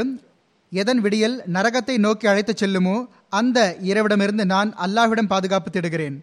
மரணத்தை நான் வரவேற்கிறேன். நான் எனது அன்பனுடன் என்னை இணைக்கக்கூடியதை வரவேற்கிறேன். அது நீண்ட காலத்திற்கு பிறகு வருகிறது. அல்லாஹ்வே நான் உனக்கு அஞ்சுகிறேன் என்பதை நீ அறிவாய். ஆனால் இன்று நான் முழு நம்பிக்கையுடன் இருக்கிறேன். நான் உலகத்தையும் நீண்ட வாழ்வையும் அதில் நதிகள் தோண்ட வேண்டும் மரங்களை நட வேண்டும் என்பதற்காக நேசிப்பதில்லை. மாறாக மதிய வேளை தாகம் மற்றும் நிலைமைகளின் சிரமங்களை சகித்து கொள்ள வேண்டும். உனது குறிப்பு எடுத்து கூறப்படும் சபைகளில் அந்த அறிஞர்களுடன் அமர வேண்டும். பிறகு பெரிதோர் அறிவிப்பில் வருகிறது ஹசரத் முவாஸ் அவர்களின் மரண தருவாய் நெருங்கிய போது அவர்கள் அழ ஆரம்பித்தார்கள். நீங்கள் ஏன் அழுகிறீர்கள்? நீங்கள்தான் ஹசரத் நபிகள் நாயகம் சல்லல்லாஹ் அலிவசல்லம் அவர்களின் தோழராயிற்றே என்று அவர்களிடம் கேட்கப்பட்ட போது அதற்கு அவர்கள் கூறினார்கள் நான் மரணிக்கப் போகும் வேதனையால் அளவில்லை உலகத்தை விட்டுவிட்டு செல்வதாலும் அளவில்லை மாறாக நான் ஏன் அழுகிறேன் என்றால் இரண்டு பிரிவுகள் இருப்பர். நான் எந்த பிரிவில் உயர்த்தப்படுவேன் என்று எனக்கு தெரியாது. ஒன்று சொர்க்கவாசிகள் மற்றொன்று நரகவாசிகளின் பிரிவு. எனக்கு அல்லாஹை பற்றிய அச்சம் உள்ளதன் காரணமாகவே அழுகிறேன். முஸ்னத் அஹ்மத் பின் ஹம்பலில் இவ்வாறு அறிவிப்பு உள்ளது அதாவது ஹசரத் மாஸ் அலிலான் அவர்கள் கூறினார்கள் நான் ஹசரத் நபிகள் நாயகம் சல்லாஹ் அலிசல்லம் அவர்கள் இவ்வாறு கூற கேட்டேன் விரைவில் நீங்கள் சிரியாவை நோக்கி ஹிஜ்ரத் மேற்கொள்வீர்கள். அது உங்களது கையால் வெல்லப்படும். ஆனால் அங்கு கொப்பளங்களும் கட்டிகளும் கொண்ட ஒரு நோய் உம்மை ஆட்கொண்டுவிடும் அது மனிதர்களை ஏணியின் படிகள் மூலம் பிடித்துக்கொள்ளும் அல்லாஹ் அதன் மூலமாக அவர்களுக்கு ஷஹாதத்தை வழங்குவான். மேலும் அவர்களின் செயல்களை தூய்மைப்படுத்துவான். அல்லாஹ்வே நீ அறிவாய் முவாஸ் பின் ஜபல் இந்த ஹதீஸை ஹதரத் நபி சல்லாஹ் அலைஹி அவர்களிடமிருந்தே கேட்டிருந்தால் அவனுக்கும் அவனது வீட்டாருக்கும் அதன் பெரும் பங்கை அளிப்பாயாக. இதை அவர்கள் கூறுகிறார்கள். ஆக அவர்கள் அனைவரும் அந்த பிளேக் நோயில் மூழ்கிவிட்டனர். அவர்களில் ஒருவர் கூட உயிர் தப்பிக்கவில்லை. ஹதரத் மாஸ் அலிரான் அவர்களின் ஷஹாதத் விரலில் பிளேகின் கட்டி வெளிப்பட்ட போது அவர்கள் இவ்வாறு கூறி வந்தார்கள் எனக்கு இதற்கு பதிலாக செந்நிற ஒட்டகம் கிடைப்பதும் விருப்பமில்லை. நான் இதிலேயே மகிழ்ச்சி அடைகிறேன். தபரி வரலாற்று நூலில் உள்ளது அவர்களின் உள்ளங்கையில் கட்டி வந்தது அவர்கள் தமது உள்ளங்கையை பார்ப்பார்கள் அந்த கையின் பிற்பகுதியை முத்தமிடுவார்கள். மேலும் உனக்கு பதிலாக உலகின் எந்த பொருள் கிடைப்பதிலும் எனக்கு விருப்பமில்லை என்று கூறுவார்கள். ஹதரத் மாஸ் பின் ஜபர் அலிலான்ஹோ அவர்கள் ஹிஜ்ரி பதினெட்டில் ஒஃபாத்தானார்கள் அவர்களின் வயதை பற்றி பல கருத்துக்கள் உள்ளன. அவற்றிற்கேற்ப முப்பத்தி மூன்று முப்பத்தி நான்கு மற்றும் முப்பத்தி எட்டு வயது கூறப்பட்டுள்ளது. ஹசரத் முவாஸ் ரலிலான் அவர்களின் அறிவிப்புகளின் எண்ணிக்கை ஹதீஸ்களில் இருப்பது நூற்றி ஐம்பத்தி ஏழு அதில் இரண்டு ஹதீஸ்கள் மீது புகாரியும் முஸ்லிமும் ஒருமித்திருக்கின்றன. இரண்டிலும் அவை இடம்பெற்றுள்ளன. அடுத்து நான் எடுத்துக் கூறவிருக்கும் சஹாபி ஹதரத் அப்துல்லா பின் அம்ராவார்கள் ஹதரத் அப்துல்லா அவர்களுடைய தொடர்பு அன்சார்களின் கோத்திரமான ஹஸ்ரஜின் கிளை கோத்திரமான பனு சலமாவோடு இருந்தது. அவர்களின் தந்தையார் பெயர் அமர் பின் ஹராம் தாயார் பெயர் ருபா பின் கயஸ். ஹதரத் அப்துல்லா பின் அமர் ஹிஜ்ரத்தில் இருந்து ஏறத்தாழ நாற்பது வருடங்களுக்கு முன்னால் பிறந்தார்கள். அதாவது ஹிஜ்ரத்தின் போது அவர்களுக்கு நாற்பது வயது இருந்தது. ஹதரத் அப்துல்லா பின் அமர் ஒரு புகழ்பெற்ற சஹாபியான ஹதரத் ஜாபிர் பின் அப்துல்லா அவர்களின் தந்தை ஆவார்கள். ஹதரத் அப்துல்லா பின் அமர் ஹதரத் அமர் பின் ஜமு அவர்களுடைய ஒன்றுவிட்ட சகோதரர் ஆவார்கள். ஹதரத் அப்துல்லா பின் அமர் இரண்டாவது பையத்தே அக்பாவிலும் இணைந்திருந்தார்கள். ஹதரத் நபிகள் நாயகம் சல்லல்லாஹ் அலி வசல்லம் அவர்கள் நிர்ணயித்திருந்த பன்னிரண்டு கண்காணிப்பாளர்களில் ஒருவராக இருந்தார்கள். அவர்கள் பதர் போரிலும் இணைந்திருந்தார்கள். உஹது போரில் ஷைதானார்கள் சிலருடைய பார்வையில் ஹதரத் அப்துல்லா பின் அமர் உஹது போரில் முஸ்லிம்களின் சார்பில் முதலாவது ஷைதாக இருந்தார்கள். அவர்கள் ஈமான் கொண்ட சம்பவம் இவ்வாறு எடுத்துக் கூறப்படுகிறது. ஹதரத் காபின் மாலிக் அவர்கள் அறிவிக்கின்றார்கள் நாங்கள் ஹதரத் நபிகள் நாயகம் சல்லல்லாஹ் அலி வசல்லம் அவர்களுடன் தஷ்ரீக் நாளில் அதாவது ஹஜ் நாட்களின் கடைசி மூன்று நாட்களில் பதினொன்று பனிரெண்டு மற்றும் பதிமூன்று ஜுல்ஹஜாவின் நடுநாளில் அகபாவில் சந்திப்பதற்காக வாக்குறுதி வழங்கியிருந்தோம். அகபா மக்கா மற்றும் மினாவுக்கு மத்தியில் இருக்கக்கூடிய ஒரு பகுதியாகும். முதலிலும் கூட இது எடுத்துக் கூறப்பட்டிருக்கின்றது. நாங்கள் ஹஜ் செய்து முடித்த பிறகு நாங்கள் ஹதரத் நபிகள் நாயகம் சல்லல்லா அலி வசல்லம் அவர்களை சந்திப்பதாக கூறியிருந்த அந்த இரவு வந்தது. அப்பொழுது எங்களுடன் அப்துல்லா பின் அமரும் இருந்தார்கள். அவர்கள் எங்களுடைய தலைவர்களில் ஒரு தலைவராக இருந்தார்கள். எங்களுடைய கண்ணியத்திற்குரியவர்களில் ஒருவராக இருந்தார்கள். நாங்கள் அவர்களை எங்களுடன் அழைத்துக் கொண்டோம். நாங்கள் எங்களுடைய மக்களில் இணை வைப்பவர்களிடமிருந்து எங்களுடைய விவகாரத்தை மறைத்து வைத்திருந்தோம். நாங்கள் அவர்களிடம் கூறினோம் அபு ஜாபிரே நீங்கள் எங்களுடைய தலைவர்களில் ஒரு தலைவராவீர்கள் எங்களுடைய கண்ணியத்திற்குரியவர்களில் ஒருவராவீர்கள். அவர்களுடைய புனைப்பெயர் அபு ஜாபிர் என்றிருந்தது. எனவே அவர்கள் அபு ஜாபிர் என்றும் அழைக்கப்பட்டார்கள். ஆக அவர்கள் கூறுகின்றார்கள் நான் அவர்களிடம் கூறினேன் அபு ஜாபிரே நீங்கள் எங்களுடைய தலைவர்களில் ஒரு தலைவராவீர்கள் எங்களுடைய கண்ணியத்திற்குரியவர்களில் ஒருவராவீர்கள். நாங்கள் நீங்கள் நரகத்தின் விறகாகி விடக்கூடாது என்று விரும்புகிறோம். எனவே அவர்களுக்கு இஸ்லாத்தின் பால் அழைப்பு விடுத்தார்கள். ஹதர் நபிகள் நாயகம் சல்லா அலி வசல்லம் அவர்களிடம் அக்வா என்ற இடத்தில் சென்று சந்திக்குமாறு செய்தி கொடுத்தார்கள். கூறுகிறார்கள் அவர்கள் இஸ்லாத்தை ஏற்றுக்கொண்டார்கள். பையத்தே அக்பாவிலும் இணைந்திருந்தார்கள். மேலும் அவர்கள் கண்காணிப்பாளராகவும் நியமிக்கப்பட்டார்கள். ஹதரத் ஜாபர் பின் அப்துல்லா அவர்கள் அறிவிக்கின்றார்கள் நான் என்னுடைய தந்தை மற்றும் என்னுடைய இரண்டு மாமாக்கள் அக்பா தோழர்களில் ஒருவராக இருந்தோம். இபின் உயைனா அவர்கள் அறிவிக்கின்றார்கள் அவர்களில் ஹதரத் பராபின் மரூர் ஒருவராவார்கள். இரண்டாவது அகபா தொடர்பாக சீரத் ஹாத்தமுன் நபியினில் நான் இதற்கு முன்னால் எடுத்து கூறியிருக்கின்றேன். ஒரு சஹாபியின் நட்குறிப்பில் மாறாக இரண்டு சஹாபிகளின் நட்குறிப்பில் அதை எடுத்து கூறியிருக்கின்றேன். இங்கும் சிறிதளவு எஞ்சிய பகுதியை நான் மீண்டும் எடுத்துக் கூறுவேன். இரண்டாவது பையத்தே அகபா தொடர்பாக சீரத் ஹாத்தமுன் நபியின் என்ற நூலில் எழுதப்பட்டிருக்கின்றது. அதில் ஹதரத் அப்துல்லா பின் அமர் அவர்கள் தொடர்பாக இருக்கக்கூடிய பகுதியை நான் எடுத்துக் கூறுகின்றேன். நுபுவத்தின் பதிமூன்றாவது வருடத்தில் ஜுல்ஹஜா மாதத்தில் ஹஜ் சந்தர்ப்பத்தில் அவுஸ் மற்றும் ஹசரத் கோத்திரத்தின் பல மக்கள் மக்கா வந்திருந்தார்கள். அவர்களில் எழுபது பேர் எப்படிப்பட்டவர்களாக இருந்தார்கள் என்றால் அவர்கள் முஸ்லீம் ஆகிவிட்டிருந்தார்கள் அல்லது முஸ்லிம் ஆவதற்காக வந்திருந்தார்கள். ஹதரத் நபிகள் நாயகம் சல்லாஹ் அலி வசல்லம் அவர்களை சந்திப்பதற்காக மக்கா வந்திருந்தார்கள். அந்த சந்தர்ப்பத்தில் ஒரு கூட்டு மற்றும் ஒரு தனிப்பட்ட சந்திப்பின் தேவை இருந்தது. எனவே ஹஜ்ஜின் கடமைகள் நிறைவேறிய பிறகு ஹஜ் மாதத்தின் இடைப்பட்ட தேதியில் அந்த நாளின் இரவின் நடுப்பகுதிக்கு அருகில் இந்த அனைத்து மக்களும் கடந்த வருடம் ஒன்றிணைந்த அந்த பள்ளத்தாக்கில் ஹதரத் நபிகள் நாயகம் சல்லல்லாஹ் அலி வசல்லம் அவர்களை சந்திக்க வேண்டும் என்று நிர்ணயிக்கப்பட்டிருந்தது. இவ்வாறு இவர்கள் மனநிறைவோடு மிகவும் அமைதியான முறையில் தனிமையான முறையில் பேச முடியும். ஆக ஹசரத் நபிகள் நாயகம் சல்லல்லாஹ் அலைவசல்லம் அவர்கள் அன்சார்களுக்கு நீங்கள் ஒன்றாக வரக்கூடாது மாறாக ஒருவர் ஒருவராக அல்லது இரண்டு இரண்டு பேராக குறிப்பிட்ட தருணத்தில் அந்த குறிப்பிட்ட பள்ளத்தாக்கிற்கு வந்தடைந்து விட வேண்டும். மற்றும் உறங்கியிருப்பவர்களை எழுப்பக்கூடாது வராதவர்களுக்காக காத்திருக்கக்கூடாது என்று வலியுறுத்தி கூறினார்கள். அந்த நிர்ணயிக்கப்பட்ட நாள் வந்தபோது இரவு வேளையில் இரவின் மூன்றில் ஒரு பகுதி கழிந்து விட்டிருந்த போது ஹதரத் நபிகள் நாயகம் சல்லாஹ் அலி வல்லம் அவர்கள் தனியாக வீட்டை விட்டு புறப்பட்டார்கள். வழியில் தம்முடைய சச்சா அப்பாஸ் அவர்களையும் உடன் அழைத்துக் கொண்டார்கள். அவர்கள் அப்போது இணை வைப்பவர்களாக இருந்தார்கள். ஆனால் நபி சொல்லா அலிசல்லம் அவர்கள் மீது அளவு கடந்து அன்பு கொண்டிருந்தார்கள். மேலும் ஹாஷிம் கோத்திரத்தின் தலைவராக இருந்தார்கள். பிறகு இருவரும் இணைந்து அந்த பள்ளத்தாக்கை வந்தடைந்தார்கள்.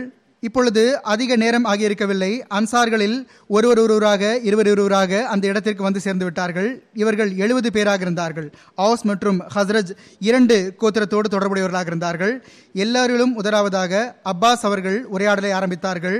கூறினார்கள் ஹசரஜின் கூட்டத்தினரே முகமது சல்லா அலி செல்லம் அவர்கள் எங்கள் குடும்பத்தில் மிகவும் கண்ணியத்திற்குரியவர் மற்றும் அன்பிற்குரியவர் ஆவார். மேலும் அந்த குடும்பம் இன்று வரை அவரை பாதுகாப்பதற்கான பொறுப்பை ஏற்றுக்கொண்டிருக்கின்றது. மேலும் எல்லா அபாயமான தருணத்திலும் அவருக்காக தைரியமாக நின்றிருக்கிறது. ஆனால் இப்பொழுது முகமது சல்லா அலி வல்லம் அவர்கள் தன்னுடைய நாட்டை விட்டு உங்களிடம் வருவதற்கு எண்ணம் கொண்டிருக்கின்றார்கள். எனவே நீங்கள் அவர்களை உங்களுடன் அழைத்துச் செல்ல விரும்பினால் எனவே நீங்கள் அவர்களை உங்களுடன் அழைத்துச் செல்ல விரும்பினால் நீங்கள் அவரை எல்லா வகையிலும் பாதுகாக்க வேண்டும். மேலும் எதிரிகளுக்கு எதிராக தைரியமாக நிற்க வேண்டும். நீங்கள் இதற்காக ஆயத்தமாக இருக்கின்றீர்கள் என்றால் சிறந்தது. இல்லை என்றால் இப்பொழுதே தெள்ள தெளிவாக மறுத்துவிடுங்கள். தெள்ள தெளிவான விஷயம் நன்றாகும். அன்சார்களின் கோத்திரத்தில் வயது முதிர்ந்த மற்றும் தாக்கம் கொண்ட ஒரு பெரியவர் பராபின் மாரூர் அவர்கள் கூறினார்கள் அப்பாஸே நாங்கள் உங்களுடைய விஷயத்தை ஏற்றுக்கொண்டோம். ஆனால் நபிகள் நாயகம் சல்லல்லா அலி வல்லம் அவர்கள் சுயமாக தம்முடைய அருளுக்குரிய நாவினால் எங்களிடம் பேச வேண்டும் என்று நாங்கள் விரும்புகின்றோம். எங்கள் மீது என்ன பொறுப்பு விளைவிருக்கின்றதோ அதை பற்றி எங்களுக்கு கூற வேண்டும் என்று நாங்கள் விரும்புகின்றோம். இதை கேட்டு ஹசரத் நபிகள் நாயகம் சல்லாஹ் அலி வல்லம் அவர்கள் திருக்குரானின் சில வசனங்களை ஓதினார்கள். பிறகு சுருக்கமாக ஒரு சொற்பொழிவு நிகழ்த்தினார்கள். அதில் இஸ்லாத்தினுடைய போதனை எடுத்துரைத்தார்கள். பிறகு அல்லாவிற்கான உரிமையை செலுத்துவது அடியார்களுக்கான உரிமையை செலுத்துவதை பற்றி விளக்கமாக கூறியவாறு நான் உங்களிடம் என்ன விரும்புகிறேன் என்றால் எவ்வாறு நீங்கள் உங்களுடைய அன்பர்கள் உறவினர்கள் ஆகியோரை பாதுகாக்கின்றீர்களோ அதே போன்று தேவை ஏற்படும் போது என்னோடு நடந்து கொள்ள வேண்டும் என்றே விரும்புகின்றேன். அவர்கள் இந்த சொற்பொழிவை நிகழ்த்தி முடித்த பிறகு பராபின் மாரூர் அரபுனுடைய வழக்கத்திற்கு ஏற்ப ஹதர் நபிகள் நாயகம் சல்லா அலி வல்லம் அவர்களுடைய கைகளை தம்முடைய கைகளில் பெற்று கூறினார்கள் அல்லாவின் தூதர் அவர்களே எந்த இறைவன் உங்களை உண்மையோடு அனுப்பியிருக்கின்றானோ அந்த இறைவன் மீது ஆணையிட்டு கூறுகின்றோம் நாங்கள் எங்களுடைய வாழ்வுகளை உங்களுக்காக அதே போன்று அர்ப்பணித்து விடுவோம். அவர்களில் கூறக்கூடிய ஒரு நபர் இவ்வாறு கூறிய போது அதாவது நீங்கள் வெற்றி பெற்ற பிறகு நாங்கள் உங்களை பாதுகாப்போம் என்று வாக்குறுதி அளிக்கின்றோம். ஆனால் கூறுங்கள் நீங்கள் வெற்றி பெற்ற பிறகு எங்களை விட்டுவிட்டு சென்று விடுவீர்களா? என்று நபிகள் நாயகம் சல்லா அலிசல்லம் அவர்களிடம் கேட்டார். அப்பொழுது ஹசர் நபிகள் நாயகம் சல்லா அலிசல்லம் அவர்கள் சிரித்தவாறு கூறினார்கள் உங்களுடைய ரத்தம் என்னுடைய ரத்தமாக இருக்கும். உங்களுடைய தோழர் என்னுடைய தோழராக இருப்பார்கள். உங்களுடைய எதிரிகள் என்னுடைய எதிரிகளாக இருப்பார்கள். இதை கேட்டு அப்பாஸ் பின் ஒபாதா அன்சாரி அவர்கள் தன்னுடைய தோழர்களை பார்த்து கூறினார்கள் மக்களே நீங்கள் என்ன நினைக்கின்றீர்கள்? இந்த உடன்படிக்கை மற்றும் உறுதிமொழியின் பொருள் என்ன? இதனுடைய பொருள் என்னவென்றால் நீங்கள் ஒருபோதும் கருப்பர் வெள்ளையர் மற்றும் செந்நிறமுடையவர் ஆகிய எந்த பிரிவினருடைய போட்டிக்கு எதிராகவும் தயாராக இருக்க வேண்டும். எல்லா தியாகங்களுக்கும் தயாராக இருக்க வேண்டும். மக்கள் கூறினார்கள் ஆம் எங்களுக்கு தெரியும். ஆனால் அல்லாவின் தூதர் அவர்களே இதற்கு பகரமாக எங்களுக்கு என்ன கிடைக்கும்? என்று கேட்டார்கள். ஹசரத் நபிகள் நாயகம் சல்லா அலிஸ்லாம் அவர்கள் கூறினார்கள் உங்களுக்கு இறைவனுடைய சொர்க்கம் கிடைக்கும். அது அவனுடைய எல்லா அருட்களையும் விட பெரிய அருளாகும். எல்லோரும் எங்களுக்கு இந்த வாணிபம் சம்மதம் என்று கூறினார்கள். அல்லாவின் தூதர் அவர்களே நீங்கள் உங்களுடைய கையை நீட்டுங்கள். ஹசரத் நபிகள் நாயகம் சல்லா அலி செல்லம் அவர்கள் தம்முடைய கையை நீட்டினார்கள். அப்பொழுது இந்த எழுபது உயிரை அர்ப்பணிக்கக்கூடிய ஜமாத்தும் ஒரு தற்காப்பு உடன்படிக்கையில் நபிகள் நாயகம் சல்லா அலி செல்லம் அவருடைய கைகளில் தம்மை விற்றுவிட்டார்கள். இந்த பையத்துடைய பெயர் பையத்தே அக்பா சானியா என்று கூறப்படுகிறது. அதாவது இரண்டாவது பையத்தே அக்பா. இந்த பையத் நடைபெற்றுவிட்ட பிறகு ஹதத் நபிகள் நாயகம் சல்லா அலி அவர்கள் அந்த மக்களிடம் கூறினார்கள் மூசா தம்முடைய சமுதாயத்தில் பனிரெண்டு பேரை தேர்ந்தெடுத்திருந்தார். அவர்கள் ஹதரத் மூசா அலி இஸ்லாம் அவர்கள் தரப்பிலிருந்து அந்த மக்களை கண்காணிக்கக்கூடியவர்களாகவும் பாதுகாக்கக்கூடியவர்களாகவும் இருந்தார்கள். எனவே நானும் உங்களில் பன்னிரண்டு பேரை தேர்ந்தெடுக்க விரும்புகின்றேன். அவர்கள் உங்களை கண்காணிக்கக்கூடியவர்களாகவும் உங்களை பாதுகாக்கக்கூடியவர்களாகவும் இருப்பார்கள். அவர்கள் எனக்கு ஈசாவின் சீடர்களை போன்று இருப்பார்கள். எனக்கு முன்னால் தம்முடைய சமுதாயத்திற்காக பதிலளிக்கக்கூடியவர்களாக இருப்பார்கள். எனவே நீங்கள் பொருத்தமான பெயர்களை தேர்ந்தெடுத்து என் முன்னால் வையுங்கள் என்று கூறினார்கள். அப்பொழுது பன்னிரண்டு பெயர்கள் அவர்களுக்கு முன்னால் வைக்கப்பட்டு நபிகள் நாயகம் சலாஹலம் அவர்கள் அதனை ஏற்றுக்கொண்டார்கள். அவர்கள் ஒவ்வொருவரையும் ஒரு கோத்திரத்தின் கண்காணிப்பாளராக நியமித்தார்கள். அவர்களுக்கு அவர்களுடைய கடமைகளை பற்றி புரிய வைத்தார்கள். சில கோத்திரங்களுக்கு நபிகள் நாயகம் சுல்லா செல்லம் அவர்கள் இரண்டு இரண்டு கண்காணிப்பாளர்களை நியமித்தார்கள். எவ்வாறு இருப்பினும் அந்த பனிரெண்டு கண்காணிப்பாளர்களில் ஒருவராக ஹதரத் அப்துல்லா பின் அமர் அவர்களுடைய பெயரும் இருந்தது. அவர்களையும் நபிகள் நாயகம் சுல்லா செல்லம் அவர்கள் கண்காணிப்பாளராக நியமித்திருந்தார்கள். ஒரு அறிவிப்பில் வருகின்றது உகது போர் சந்தர்ப்பத்தில் மதீனாவில் நயவஞ்சகர்களின் தலைவனாக இருந்த அப்துல்லா பின் ஒபேபின் சுலூல் நம்பிக்கை துரோகம் செய்த போது ஹதரத் அப்துல்லா பின் அமர் அவர்கள் அந்த மக்களுக்கு அறிவுரை கூற முயற்சி செய்தார்கள். ஹதரத் ஜாபர் பின் அப்துல்லா அவர்கள் அறிவிக்கின்றார்கள் என்னுடைய தந்தை ஹதரத் அப்துல்லா பின் அமர் மற்றும் என்னுடைய மாமா உகது போரில் ஷைதாகிவிட்டார்கள் என்னுடைய தாயார் இரண்டாவது அறிவிப்பில் மாமி என்று வருகின்றது. அவர்கள் ஹசரத் அமர் பின் ஜமுவுடைய துணைவியாராக இருந்தார்கள். இவர்கள் இருவரும் ஒட்டகத்தின் மீது வைக்கப்பட்டு மதினாவுக்கு கொண்டு செல்லப்பட்டார்கள். ஹசரத் நபிகள் நாயகம் சல்லல்லா அலிசல்லம் அவர்களின் அறிவிப்பாளர்களில் ஒரு அறிவிப்பாளர் கொலை செய்யப்பட்ட அந்த மக்களை அவர்கள் கொலையுண்ட இடத்திலேயே புதைக்க வேண்டும் என்று கூறினார். இதை கேட்ட அந்த இருவருடைய சடலமும் திரும்ப கொண்டு வரப்பட்டது. மேலும் அவர்கள் சண்டையிட்ட இடத்தில் அவர்கள் புதைக்கப்பட்டார்கள். ஒரு அறிவிப்பில் வருகின்றது ஹதத் அனஸ் பின் மாலிக் ரயிலானவர்கள் அறிவிக்கின்றார்கள் உகது போர் சந்தர்ப்பத்தில் மதீனா வாசிகள் மத்தியில் ஹதத் நபிகள் நாயகம் சல்லா அலிசல்லாம் அவர்கள் ஷஹீதாகி விட்டதாக ஒரு செய்தி பரவிவிட்டது. இந்த செய்தியை கேட்டு மதினா மக்கள் கதறி அழ ஆரம்பித்தார்கள். அப்பொழுது அன்சார்களைச் சேர்ந்த ஒரு பெண்மணி உகது மைதானத்தை நோக்கி புறப்பட்டார். வழியில் அவருடைய தந்தை மகன் கணவர் மற்றும் சகோதரருடைய சடலங்களை பார்த்தார். அறிவிப்பாளர் கூறுகின்றார் இவர்கள் யாருடைய சடலத்தை அவர் முதலில் பார்த்தார் என்பது தெரியவில்லை. ஆனால் அவர்களில் ஒவ்வொருவரையும் கடக்கும் பொழுது இவர் யார் என்று கேட்கும் பொழுது இது உம்முடைய தந்தை இது உம்முடைய சகோதரர் இது உம்முடைய கணவர் இது உம்முடைய மகன் என்று கூறப்பட்டது. இந்த பெண்மணி கேட்டார் அல்லாவின் தூதர் சல்லா அலி செல்லம் அவருடைய நிலை என்ன? என்று. மக்கள் கூறினார்கள் ஹசரத் நபிகள் நாயகம் சல்லா அலி செல்லம் அவர்கள் உங்களுக்கு முன்னால் இருக்கின்றார்கள். எதுவரை என்றால் அவர்கள் நபிகள் நாயகம் சல்லா அலி செல்லம் அவர்களிடம் சென்றார்கள். அவர்களுடைய ஆடையை பிடித்து கொண்டு கூறினார்கள் அல்லாவின் தூதர் அவர்களே என்னுடைய தாய் தந்தையர் உங்கள் மீது அர்ப்பணமாகட்டும் நீங்கள் நல்ல ஆரோக்கியமாக இருக்கிறீர்கள் என்று சொன்னால் எனக்கு யாருடைய மரணத்தையும் பற்றி கவலை இல்லை. ஹதரத் நான்காவது ஹலிஃபத்துல் மசீர் அலிலான் அவர்கள் ஹிலாஃபத்திற்கு இரண்டு மூன்று வருடங்களுக்கு முன்னால் ஜலசா சால்னாவில் சொற்பொழிவாற்றிக் கொண்டிருந்த போது ஹதரத் நபிகள் நாயகம் சல்லல்லாஹ் அலி வசல்லம் அவர்களின் வாழ்க்கை வரலாறு போர்கள் பற்றி குறிப்பிட்டிருந்தார்கள். அங்கு அவர்கள் ஹதரத் அப்துல்லா பின் அமர் அவர்கள் தொடர்பாக எடுத்து கூறிய அந்த விஷயத்தையும் நான் இங்கு வாசித்து காட்டுகின்றேன். ஹதரத் அப்துல்லா பின் அமர் ஆம் ஹதரத் அப்துல்லா பின் அமர் அவர்களுடைய சகோதரி அதாவது ஹதரத் அம்ரபின் ஜமு அவர்களுடைய துணைவியார் தம்முடைய சகோதரரை போன்று நபிகள் நாயகம் சல்லா அலி வல்லம் அவர்கள் மீது அளப்பரிய அன்பு கொண்டிருந்தார். தம்முடைய கணவர் அந்த போரில் ஷைதாகிவிட்டார் சகோதரர் அந்த போரில் ஷைதாகிவிட்டார் மகன் அந்த போரில் ஷைதாகிவிட்டார் ஆனால் ஹசரத் நபிகள் நாயகம் சல்லா அலி வல்லம் அவர்கள் பாதுகாப்பாக இருக்கக்கூடிய அந்த மகிழ்ச்சி இந்த அனைத்து சோகங்கள் மீதும் மேலோங்கிவிட்டது. ஹசரத் ஆயிஷா சித்திகா அலில்லா ஹன்ஹா அவர்கள் அறிவிக்கின்றார்கள் நான் போர்க்களத்தை நோக்கி நிலைமைகளை தெரிந்து கொண்டு வருவதற்காக சென்றிருந்தேன். வழியில் எனக்கு அமர்பின் ஜம்முவுடைய மனைவி ஹிந்த் ஒரு ஒட்டகத்தின் கடிவாளத்தை பிடித்தவாறு மதினாவை நோக்கி செல்ல கிடைத்தார். நான் அவர்களிடம் கேட்டேன் மைதானத்தின் செய்தி என்ன? என்று. அவர் கூறினார் எல்லாம் நன்றாக இருக்கின்றது அல்ஹம்துலில்லா. ஹதரத் நபிகள் நாயகம் சல்லா அலிசல்லம் அவர்கள் நன்றாக இருக்கின்றார்கள். இந்த சமயத்தில் என்னுடைய பார்வை அந்த ஒட்டகத்தின் மீது ஏதோ போடப்பட்டிருப்பது மீது விழுந்தது.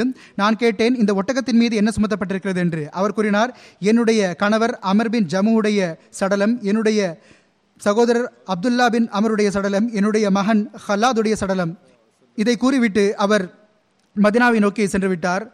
ஆனால் ஒட்டகம் அமர்ந்து விட்டது. அது எவ்வாறும் எழவே இல்லை. கடைசியில் அது எழுந்தபோது மதினாவை நோக்கி செல்ல மறுத்துவிட்டது. அப்பொழுது அந்த பெண்மணி அதனுடைய கடிவாளத்தை உகது மைதானத்தை நோக்கி திருப்பிவிட்டார். அது மிகவும் மகிழ்ச்சியோடு செல்ல ஆரம்பித்து விட்டது. ஒருபுறம் எழுதுகின்றார்கள் ஒருபுறம் அந்த பெண்மணிக்கு நபிகள் நாயகம் சல்லா செல்லம் அவர்கள் மீது இருந்த அளப்பரிய அன்பு பற்றி கூறப்படுகின்றது. மறுபுறம் அது நபிகள் நாயகம் சல்லா அலி செல்லம் அவர்கள் சஹாபாக்களிடம் கூறுகின்றார்கள் செல்லுங்கள் அமர் பின் ஜமு மற்றும் அப்துல்லா பின் அமருடைய சடலங்களை தேடி எடுத்து வாருங்கள். அவற்றை ஒன்றாக புதைக்க வேண்டும். ஏனென்றால் அவர்கள் இந்த உலகில் ஒருவர் மற்றவரோடு மிகவும் அதிகமாக அளப்பறி அன்பு கொண்டிருந்தார்கள். ஹதர் நபிகள் நாயகம் சல்லா அலி வல்லம் அவர்களுக்கு அந்த இருவர் மீது மிகவும் அதிகமாக அக்கறை இருந்தது. ஒரு அறிவிப்பில் வருகின்றது ஹசரத் அப்துல்லா பின் அமர் உகது போருக்காக புறப்பட எண்ணம் கொண்ட போது தம்முடைய மகன் ஹதரத் ஜாபிரை அழைத்தார்கள். அவரிடம் கூறினார்கள் எனது மகனே நான் பார்க்கின்றேன் உகது போரில் நானே முதலில் ஷஹீதாவேன். அல்லாஹின் மீது அணையாக நான் நபிகள் நாயகம் சல்லல்லாஹ் அலி வசல்லம் அவர்களை தவிர எனக்கு பின்னால் உன்னை மட்டும்தான் விட்டு செல்கின்றேன். நீ எனக்கு மிகவும் அன்பிற்குரியவனாவாய். எனது பொறுப்பில் சில கடன்கள் இருக்கின்றன. என்னுடைய அந்த கடன்களை நீ செலுத்திவிடு. நான் உனக்கு உன்னுடைய சகோதரிகளுடன் நல்ல முறையில் நடந்து கொள்ளுமாறும் வலியுறுத்தி கூறுகின்றேன். ஹதரத் ஜாபிர் அவர்கள் அறிவிக்கின்றார்கள் அடுத்த நாள் காலை என்னுடைய தந்தையார் எல்லாருக்கும் முதலாவதாக ஷஹீதாகிவிட்டார்கள். மேலும் எதிரிகள் அவர்களுடைய மூக்கையும் காதுகளையும் வெட்டியெடுத்து விட்டார்கள். ஹசரத் ஜாபிர் பின் அப்துல்லா அவர்கள் அறிவிக்கின்றார்கள் நபிகள் நாயகம் சல்லல்லாஹ் அலிவசல்லம் அவர்கள் உகது போரில் ஷஹீதானவர்களை புதைப்பதற்காக வந்தபோது அவர்கள் கூறினார்கள் இந்த காயமடைந்தவர்களை இதிலேயே கஃன் கொடுத்து விடுங்கள். ஏனெனில் நான் இவர்களுக்கு சாட்சியாளனாக இருக்கின்றேன். இவர்களில் காயமடைந்த எந்த ஒரு முஸ்லிமும் அவர் கியாமத் நாள் அந்த ரத்தம் சுட்ட சுட்ட மேலும் அது மஞ்சள் நிறமாக இருக்க அது கஸ்தூரியை போன்று மணக்கக்கூடிய நிலையில் அல்லாமல் வரமாட்டார். அதாவது அல்லாஹிற்கு முன்னிலையில் இவர்கள் மிகவும் பிடித்தமான மக்களாக இருப்பார்கள். இவர்களை குளிப்பாட்ட வேண்டிய அவசியமில்லை. இவர்களுக்கு கஃன் பொறிக்க வேண்டிய அவசியமில்லை. இவர்களுடைய ஆடையே இவர்களுடைய கஃபனாகும் ஹதரத் ஜாபிர் அவர்கள் கூறுகின்றார்கள் என்னுடைய தந்தைக்கு ஒரு போர்வையில் கஃன் கொடுக்கப்பட்டது.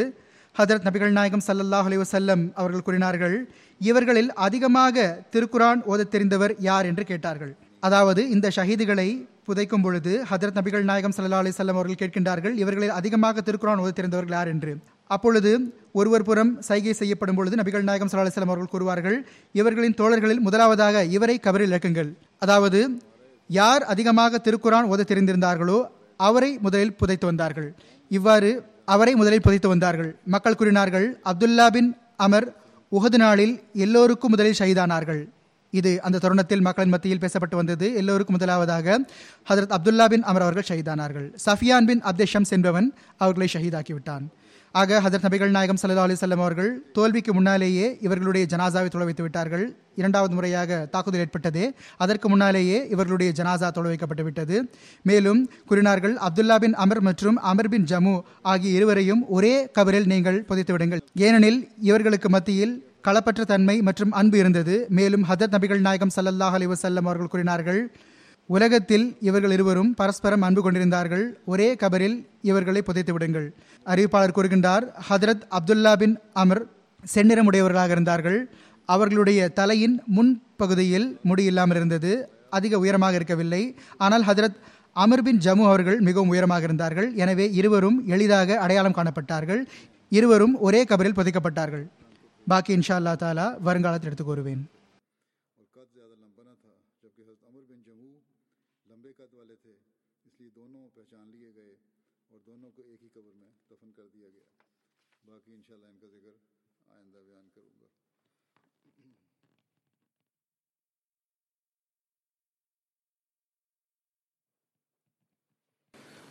الحمد لله الحمد لله نحمده ونستعينه ونستغفره ونؤمن به ونتوكل عليه ونعوذ بالله من شرور أنفسنا ومن سيئات أعمالنا.